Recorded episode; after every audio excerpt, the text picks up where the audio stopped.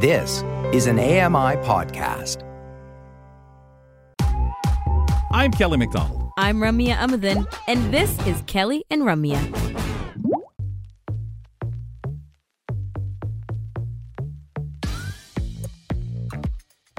Grant and Ramya here on Kelly and Ramya. And Grant, I wanted to ask you because you didn't join us in the first hour. Uh, do you carry cash? Uh, I I don't. I literally just have plastic. Sometimes I literally just have Apple Pay, and the times when something doesn't work out, uh, it's like, oh crap! Like I literally don't even have like a card Your to leave with you, card. anything. I just have a- Apple Pay. Uh, but you know what? I kind of get through it all. But should really carry that cash. Yeah, exactly. Always shop with a friend so your friend can uh, take over when you can't. but but um, do you have an Apple Watch with Apple Pay on there? Do I do? I have a, Okay, yeah. a phone and the Apple Watch. so you don't even have to take your phone out. Mhm. If it works out. Sometimes there are those glitches. So. Yeah, yeah, definitely. Yeah. Well, uh, it's time now to check in with Lucia Bellafante for our parenting talk.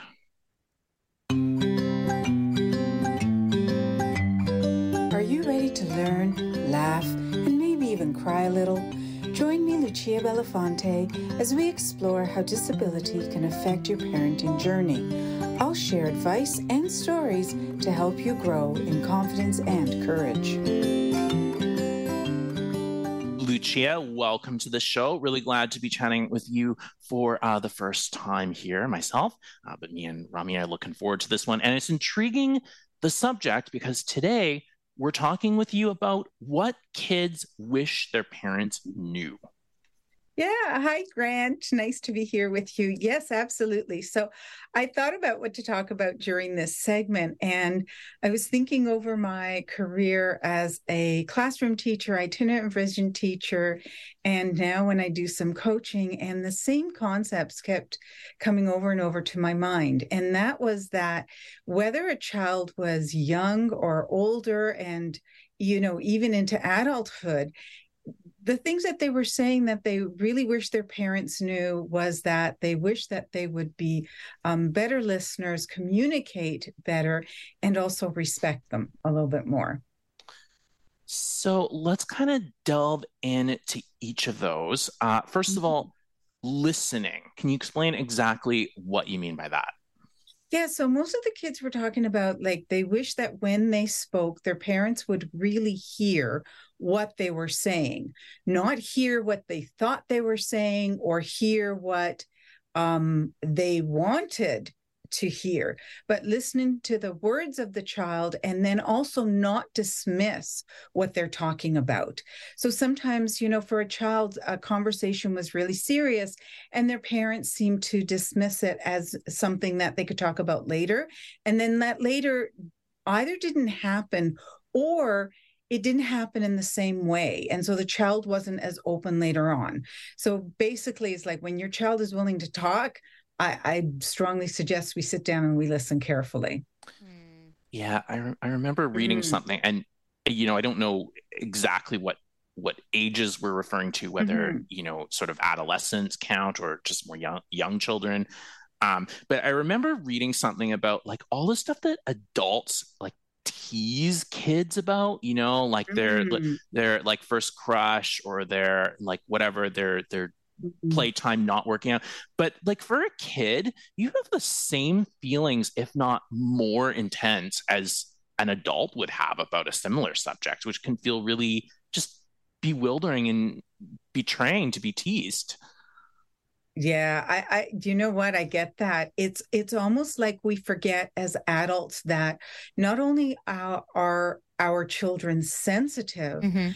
but that they do have the same feelings as we do as an adult. And and I like that you said, Grant, you know, maybe more so because they're much more sensitive. I think it's it's that that innocence and that rawness and the newness to a lot of experiences that make it that way. Yeah. You know, it's true too that we sometimes feel like we push people, and this is not just uh, parents and children, but in dynamics, we push people to communicate in ways that we want to understand them. And a lot of that times that can be verbal, it can be just communication styles. But uh, it, it's often probably a good idea, as you said, Lucia, to just listen to how people are communicating with us. And with children, verbal is sometimes the weakest point of communication, but there's so many other aspects that we can pay attention to. Literally, just start paying attention to as communication. Yes, absolutely. So not only do we listen to what a child is actually saying, but then we can listen to, and I'll put it in quotes, nonverbal cues. Mm-hmm. And for me, when I think of nonverbal cues, I mean, like, you know, has your child changed in some way? For example, has their personality changed? Um, have their sleep patterns changed? Their eating habits, their interests? Um, you know, has something and and it can be a small change or it can be a number of changes combined and that usually will indicate that something is amiss and no no we've had this conversation before when we've talked about either bullying or a child being um, depressed or anxious and we can look for these changes but i remember um, you know, I'll speak from experience. For me, one of my children had the change of they were fine sleeping in the dark, and then all of a sudden they needed the light on. Right. And so we had to explore that. And there was a deeper meaning to that. Yeah, it's it's you know, it's like when a kid suddenly doesn't want to eat, you know, their favorite meal. They're like, "I- I'm not hungry. Mhm. And it's like, oh, cool, you don't want your dessert? Okay, you know, that's fine. But like there also could be, you know, some underlying, you know, maybe they're being bullied Yes. or Yeah. it's even hard sometimes to articulate the difference between sort of like I'm mad and I'm Yes. hurting, you know, when you're young. Yeah. Yes, absolutely. And I love that. You know, as uh, young children don't have the language to be as articulate as we do as adults. But then al- also an older child, you know, if we're not taking the time to really have those conversations and listen attentively when they are communicating with us, they might find it challenging to then later on express themselves when something Mhm. is not quite right and perhaps they need our guidance. Oh, yeah. Like with so many other things you've pointed out during these segments, we have to set up the environment, set up that safe Mm. space, that brave space for people, uh, for children to come to parents when things are happening and not just now that it's happening, be like, uh oh, how do we deal with this? Lucia, what uh, kinds of things are children referring to when we're talking about communication? Oh, I love that one because um, it took me by surprise at times. And really, they were talking about communicate. Um, I, I'll be specific to my students who were either uh, blind or um, had low vision. And they really wanted to know what was going on around them and wanted to know with accuracy, detail, and the intention of the parent making certain that they were sharing that information. And I thought that's a, that was a big one for us to talk about. That is a huge one. I mean, obviously, because we're missing so many visual cues um, growing up, and a lot of what people pick up on average is an able bodied person or a person without uh, vision impairment is visual. You just copy, you mirror, and it, whether it's just us walking Yes. around in this world or the way we want to understand the world as it is, it's all description at the end of the day. It is. And and one of the things that was very specific is that, you know, I found children really didn't like the fact that they didn't know who was present. Oh, yeah. They liked Oh, to yeah. know the number, right? Okay, thank you. The the number of people present, uh, male, female, how they identified, um, their ages, uh, what they were all doing. Like, were they standing? Were they sitting? Were they near? Were they far away? As much detail as you can possibly provide as a parent to your child, I think they would really appreciate that. And and that's Yeah. uh, that was a major one, even in school. How, what do you Yeah. two think? Well, I certainly think I've had that situation where, you know, uh, someone will tell me afterwards, oh, you know, uh, when I was a kid, obviously, people would tell me, oh, you know, this kid was like really wanting to play with you, you know, kind of like staring at you, you know, like watching you all the Mm. time, but, you know, was maybe too shy to to say something. I'm like, oh, I would have loved, you know, the teacher, whatever, to you know, give me some some cue. And the opposite too, where you're you're trying to engage yeah. when someone is just not interested and trying to walk away. So definitely those visual cues and context can be mm. in, hmm. incredibly helpful to have. Absolutely, those social cues, right? Sorry. Hmm. No, no, yeah, go ahead, and I'll let no. Ramya comment as well before we move on to you. Go ahead, Ramya. Oh, oh, thank you. Um, I think that we should get to this point because this is something that I, uh, mm. for some reason, my reaction to it has, over the years has been maybe a little uh, less than ideal. But joking around and humor, Lucia, there's again oh. that nonverbal or that understanding of sarcasm yeah. or all these other things that come up that honestly sometimes just need to be put outright into words to understand what's going on with humor around you. Yes, absolutely. And I think as sighted people, we really lose that nuance of oh, what yeah. it's like not oh, yeah. to know one who's being spoken to, right? And then the other one is those facial expressions, because sometimes a person might say a joke and they're using their normal tone. Exactly. But their expression is what is giving you that cue that they're fooling around or playing with you or, or making a joke. And as an educator, I found that to be for myself, never mind my students, frustrating. And so I, I would say to adults out there and educators and parents, you know, n- name the person that you're speaking to, say that person's name first. And then also make certain that you start off the conversation. You might think that it's not helpful to your joke, but you must start out that sentence by saying, This is a joke, or I'm just kidding around so that the the the person that you're speaking to who's perhaps not sighted will understand and not miss that visual cue and this is one again where jokes at home, the way that your parents joke with you, the way that you joke, like the dynamic you have with your mm-hmm. siblings, can be so drastically different from what comes at you at school or at yeah. work or just different kinds of people, right? And and different comparisons of attitudes towards humor. So yeah, it can be quite uh, quite the deal without even being prepared for it. Yeah, it, it, it's really challenging. Sorry, Grant, go ahead.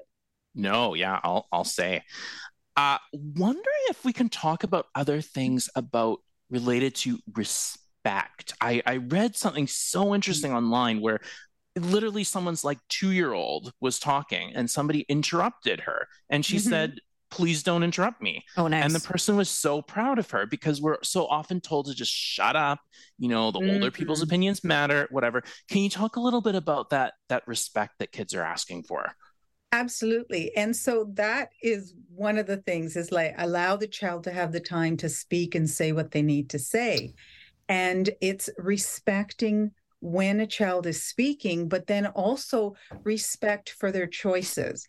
And, you know, um, kids would often complain that adults don't respect their either interests or what they have to say um, comments about friends things like that and they're they're they're I'll put it in conjunction with taking a child's opinions um, also seriously. So it's more that let's go beyond listening, beyond respecting by allowing the child to finish that conversation mm. and truly listening to what they're saying and then respond to it, but respect them enough to take them seriously when they're making comments, whether that comment be positive, negative, or it's about an interest that they have that they want to pursue in life. Mm-hmm. Yeah, and I think mm-hmm. this comes with again all these nuances, right, Lucia? Because uh, it's so easy to feel like we know better because we're adults, and that's often not the case. And especially if you're actually listening, you're not necessarily listening to advise or listening to um, uh, prove your kid wrong or whatever. You're actually mm-hmm. just listening to listen. And that intention alone is something that I think is important. We need to practice. So I think if we kind of put them together and think that, you know, as we're we're listening to be able to be much more effective communicators with our children, we want to know and re- to have them know that we respect what they have to say, mm. who they are, and then, you know, continue that conversation in a relaxed way. yeah, I th- I think it's so interesting to have like an an actions based approach to hey instead of thoughts. Like you don't you don't have to be sorry for something. You don't have to like somebody. Mm. You don't have to change your thoughts. Mm. You just have to be nice to that with your behavior maybe to someone, but you don't right. have to you feel happy about, you know, doing it necessarily like or that. say like I'm sorry. Yeah. Yeah, I like that. That's a nice point. Good point to make. And that goes in respecting what a child has to say about other people. I know that um, will extend respect to respect for a child's personal space, mm-hmm. right? Like I, mm. I, I know I'll say in the olden days, um, it was typical for a parent to say to a child, "Oh, go give a hug and a kiss to so and so." Oh God, yeah. But I, that mm. when my children, right, were were young, and people would say that or someone would expect them to my words were no i'm sorry we don't do that in our home. Um, especially if the child doesn't know that the other person. And then i would say uh, a hug and, and a kiss is reserved for people that we know and when my child chooses to do so. I think that's really important um, respecting um, personal space. Sorry yeah, and just when your child yeah. wants to do it, if they're yeah. you know stressed out, if they're you know they've just kind of had a you know a timeout, whatever. And now you've got to hug yeah. your your crazy uncle. Like no, like absolutely not. Mm. Um, absolutely. You know what? It is always this is an incredibly fascinating chat, and I I actually have honestly a lot it seems like our latest generation is learning so many new like virtues raised mm. by different techniques really mm. gives us some some hope for them. We are really close for time though so i think i'm gonna have to uh, we're gonna have to let you go there but thank you so much for sharing okay. all that with us. You're so welcome. It was nice meeting you on air grant. Ah, take care. bye you too. You bye. too.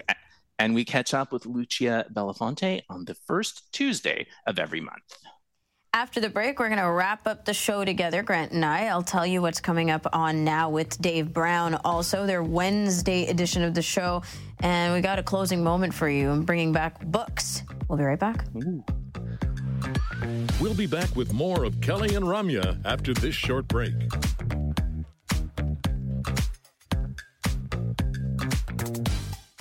Hi, I'm Red Sale, inviting you to download the latest episode of My Life in Books, where internationally acclaimed authors discuss their lives, their work, and three books that have resonated with them. That's My Life in Books, available wherever you get your AMI podcasts.